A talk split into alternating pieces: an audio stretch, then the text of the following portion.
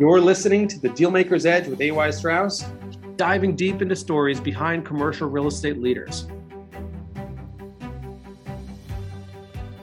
Hello, everyone. I want to welcome Molly Bordonaro, who is our esteemed guest today on the Dealmaker's Edge podcast, who is overseeing investment management and investor relations and asset management at the Green Cities Company. She has over 20 years of experience in commercial real estate, the transactions, the financing, the management, the leasing, and she also serves on the firm's investment committee. Um, she's had an amazing career, and she's in the middle of it, and she's doing amazing things. We can't wait to get your story out today, Molly. So thank you for being here and taking the time. Absolutely. It's a pleasure to be here. Well, maybe you could get us started. I mean, when we met, you were talking about how you got started in the business. I think you've had some connections early on, and maybe you could talk about the earlier part of your career and what got you launched? Well, I initially got started in the business because my father was a commercial real estate broker and owned a local brokerage company, just a local one here in Portland, Oregon. And he put me to work probably at the age of 12 years old doing market research for the firm, where I would, this is well before computers. And so um, I would actually go and walk um, the office buildings in downtown Portland and go to each office and ask the receptionist, Hi, can you help me? When does your lease expire? How many square feet do you think you have in this office? And I would write it down and then I would fill it in on a little three by five card and put it into a file that then they would use to create um, a database on three by five cards. And so I was leading the market research and continued to do that every summer. But more than anything during that period, I think I really was exposed to the impact of the built environment and not really in terms of truly just the buildings themselves, but what it created in terms of a community in a downtown. And I began to really appreciate the fact that vis-a-vis the built environment that is the lifeblood that connects us all in terms of creating space and opportunity for people to live and work to really drive communities and neighborhoods.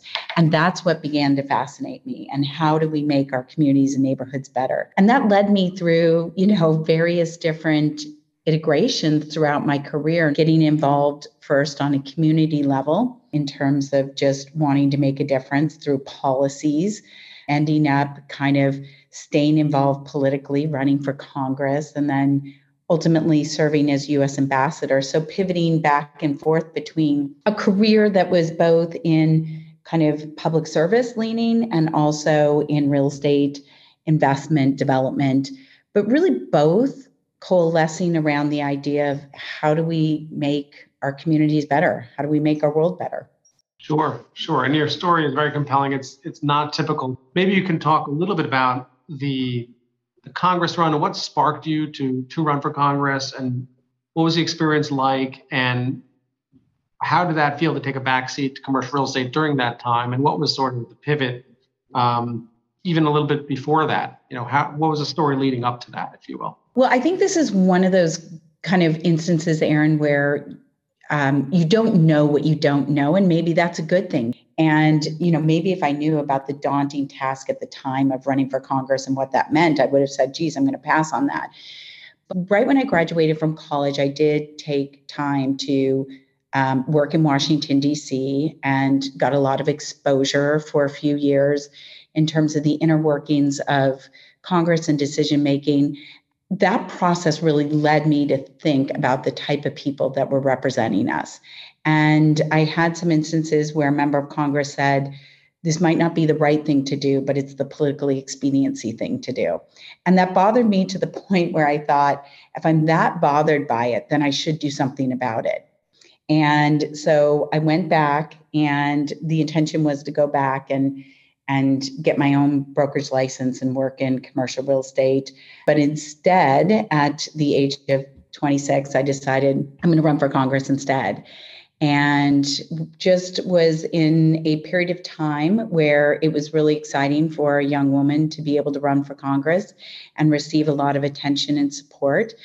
And it was an open seat, and it became one of the most competitive races in the country. We raised more money than any other congressional race. Um, the leadership from both parties coming in to campaign for both me and my opponent. And it ultimately, that race, which was so close, it took a week to call after the election, but it ended up flipping Congress also by one seat from Republican to Democrat. So while I did not win, it was a phenomenal experience in terms of just if you authentically approach something and really care about doing what's right, you can generate significant interest and support. Um, and I was very grateful. And I just want to point out, you know, it is International Women's History uh, Month. And I do want to just take a moment just to point out that I was very grateful to be at a period in time. I remember one of the speeches I gave at my debate my grandmother was sitting in the audience and my mother was sitting in the audience. And I started the debate by basically saying, when my grandmother was my age, she couldn't even vote.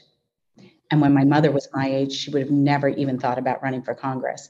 And so it was really exciting to be at a period of time where we were seen for the first time. And, and now it's very commonplace for women to run, run for Congress.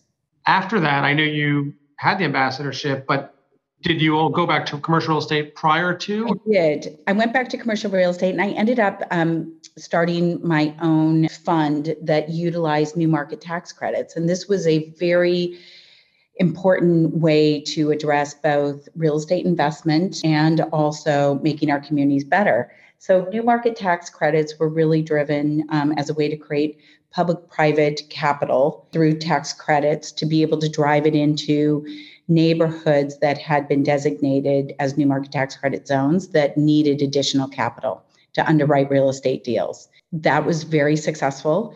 And during that period of time was when I also continued to stay involved in politics to the extent where I got involved at the presidential election supporting President George W. Bush's run for office. And after he was elected, I was also having children at the same time. And he called me up and he said, Hey, you know, I think you're done having babies, done making money. Let's take a pause. And I'd like to have you represent me abroad as an ambassador. So I said, let me call my husband. He happens to be first generation Sicilian. So he wanted he wanted us to be going to Sicily, which I had to remind him is not a sovereign nation. But we ended up um, being able to meet him halfway by being in the Mediterranean. I was able to serve as U.S. ambassador to the country of Malta.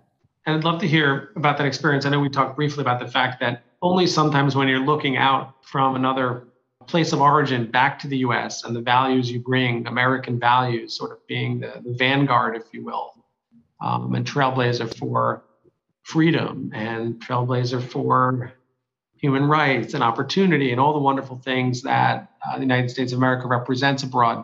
Maybe you can describe the vantage point you had in that ambassadorship because it's it's a rare situation. Not many people get to do that. So I'd love to hear your experience there. Well, I'm very grateful for the experience. And it is something that I do wish that everyone would have the opportunity just to experience because then they would truly appreciate the role that the United States of America plays in our global community in terms of its leadership and its voice for democracy, for freedom, for human rights for the rights of the oppressed. And especially right now with what we're seeing going on with Ukraine, um, I think it's just important to remember how important the United States is to those values and, and the value of the idea of freedom and self governance through democracy. So, every decision that we make internationally as the United States, and we don't get every decision right, we certainly don't, but we always fall back on those principles. And it is truly because of our leadership in that direction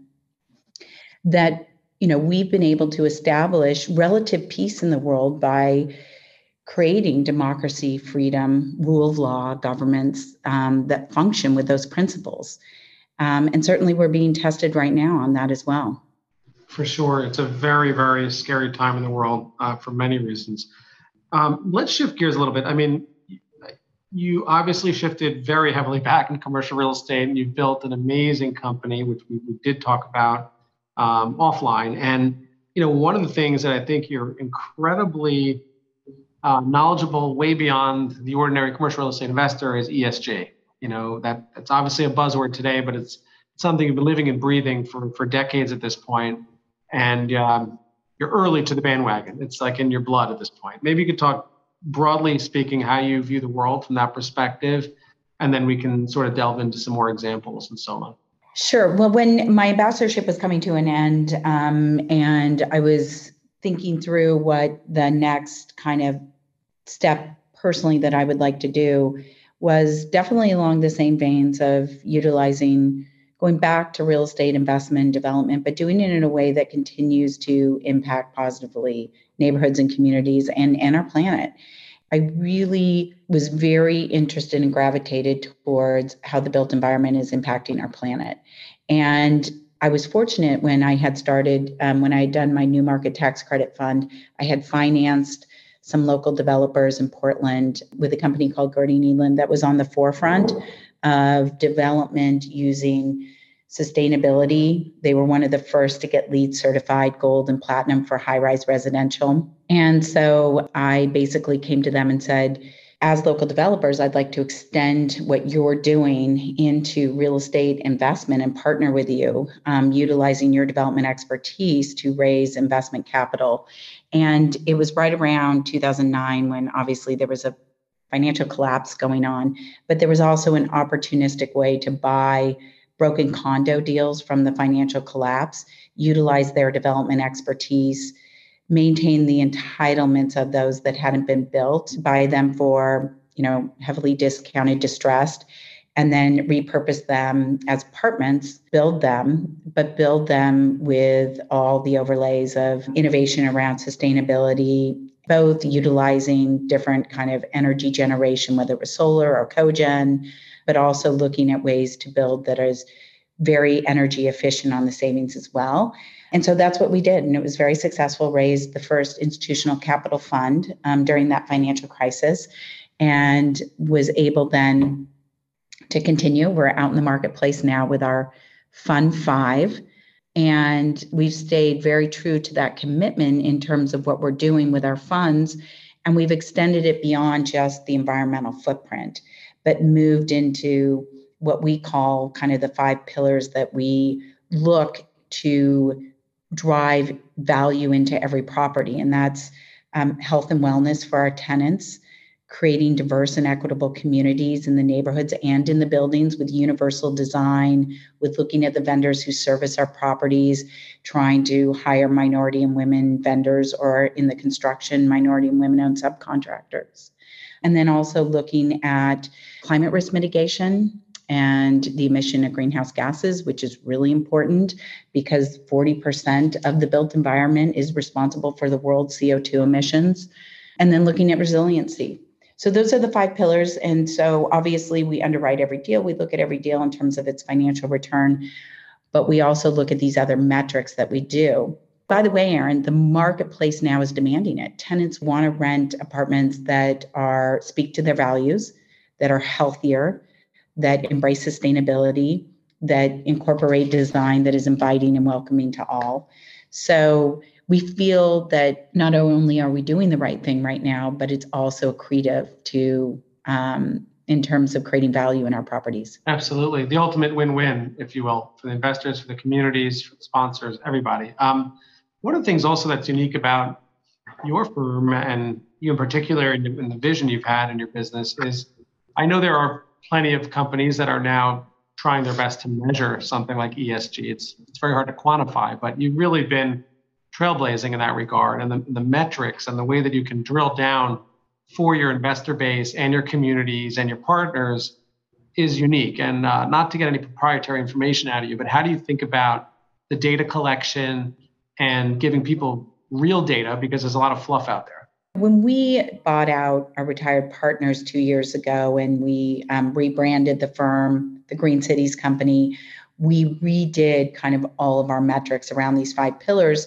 And we had always been tracking the, the KPIs, the key performance indicators, with all these kind of metrics. But we redid our entire platform to be able to say it has to be incredibly clear to our investors it has to be incredibly clear to our tenants and it has to be clear across the board what the actual results of what we're doing instead of just talking about it. There are things that are really easy in terms of how do we measure energy savings. And we can certainly measure it year over year. And we can measure it benchmark to, you know, what a, a typical building of that size does. So those are easier things to measure. There are harder things to definitely measure. And we are putting a lot of innovation into doing that. For instance, on getting closer to net zero, we have a commitment to be 44% emission reduction. And we can capture that into our direct CO2 in the operation of the building. And we can even capture it on the development side in terms of materials that we use, how we use them. For instance, there's concrete now that you can use that captures CO2 emissions. But to truly get to net zero, you also have to track through the supply chain of your materials. And so we're starting to look at how do we do that? And those obviously are more complicated, but we're very committed to making sure that we actually do do that and spending some thought, as well as others in our industry that are putting thought into that and really looking at how do we always capture and measure everything in a very real, understandable, digestible way. Wonderful. How big is the fund you're raising now that you like? What's your target you'd like to to raise in this fund, Fund Five? We are on the market with 600 million fund. Very exciting. You're certainly going to be um, attracting a lot of interest with what you're doing for sure. Maybe we could talk a little bit about your edge. It's not many people who at uh, 26 go in for Congress or who start, you know, massive real estate development companies with sustainability in mind before it's a buzzword. How what's your driving force in life? You know, how do you deal with adversity and setbacks? And if you're developing or buying deals, every day is a setback at some level or another. So how do you sort of um, have the conviction you do to do what you do every day? What drives you? How do you overcome that adversity? I'd love to hear. Well, I think you almost said it best in your own question is that we all have adversity every single day to approach everything with the idea that you're doing it for the right reasons. And I think you always have to have the why. Like, why am I doing this? Why am I getting up? Why do I want to do this? And if you if you have a lot of conviction around the why, that gives you the motivation. And so I always encourage, you know, people who work for me, make sure you know why you want to do this. Explore that. And then the second thing is always learn. Always always be open to being curious, learning, being better, because you are going to face adversity. You are going to fail. You are going to find obstacles. You are going to have no be told to you more than yes. And so if you're just willing to approach every single one of those setbacks or disappointments as an opportunity to learn, that's kind of exciting in itself. So, you know, I think it's, you know, really know your why and then approach it as opportunity to learn. And so you don't get caught up in success or failure or setback or not or challenge or disappointment. I, you know, that's just really as what has worked for me. And then maybe just being really stupid and naive about the fact that, you know, people would say you can't do that. because I, you know, I definitely heard like you can't run for Congress at that age. You can't raise a fund during the financial recession. And maybe it's just being, a, you know, having a tinge of being naive as well. well, it seems like you love a good challenge, and it seems like a good way to motivate you is telling you you can't. So um, definitely don't want to bet against you. That's for sure. say somebody manages to squeeze on your calendar for coffee or breakfast. Somebody just graduating, they, they want to get into development, they want to get into institutional grade investing for all the right reasons what are you telling that person today? I mean, what are some sort of words of encouragement or, or best way to start in the business if you would suggest to a person seeking advice? Well, I mean, I would go back to asking, you know, why they want to do this and making sure that they have a com- clear and compelling reason. And then I always try to ask, and you know, and what facet do you want to participate in this industry? Because there's so many different directions to go in, and it's not just you know, certainly I grew up on the brokerage side, and I knew pretty quickly that as I grew up in that, I wanted to be more, if I could, on the ownership management side because I really cared about the neighborhood. And there are those who might want to go into it just on the analytical side or the data side or the underwriting side because they love math, they love making numbers work. But I think understanding the different facets of because this industry is so amazing and there's so many different ways you can access it and participate in it. And I love kind of walking through all the different ways with young people and really finding out both their why, why they want to be in it, what they feel passionate about within the own industry itself. And then does that match their skill set and interests? And there's so many different, I mean, just within our own mm-hmm. company, we obviously have people that think a lot, spend a lot of time just thinking about ESG. We have on the property marketing side, people thinking about how do we communicate this to tenants and other tenants. On the property management side, really curating and taking care of people. So it's just really encompasses everything. And I think that's why it's so exciting about our industry because it's not just a spreadsheet. It's at the end of the day, it's real people and real buildings whose lives you're impacting. It's real investors whose money you're managing. And that's super exciting. Amazing. Well said. Um, well, I, I guess we're going to try to wrap it up. Is there anything else you think you, want to add? We didn't we didn't ask you about, or or some other idea in your mind you feel like you want to throw into the conversation? You know, I think it's the future is really exciting in terms of the real estate industry. I threw out the quote earlier around CO2 emissions, which you know, 40% of global CO2 emissions is tied to the built environment. And I think there's a real opportunity in terms of all of us when we look at our neighborhoods and communities and we look at how they interface and and you know certainly i mentioned co2 emissions but just just take the issue of diversity which has been so top of mind the last 24 months and, and equity. And if you think about the built environment for so many years buildings and the built environment were used as a means to discriminate or to keep people out. And how do we create buildings that really embrace universal design which create more equity which really interface better with our neighborhood to be more inviting to the public or more pleasing to the public or to make people feel more welcome. And I just think it's very exciting in terms of what we can do in this industry with forethought and commitment in terms of really understanding the stewardship that we have on the impact on just where we live, where we invest, where we want to live, where we where people live. And you know, my hope is that we all just think about that every time we make decisions on how we invest, manage, own properties. Perfect and a wonderful wrap to the, the conversation. I know our listeners will be thrilled to listen to this, and your insight is invaluable. Really, really appreciate the time. And thank you for joining us on this podcast today. Thanks, Aaron. It was such a pleasure, and it's good to see you again. Thank you for joining the Dealmaker's Edge. Don't forget to follow us on your favorite podcast platform. Give us a five star rating so more people can follow the conversation.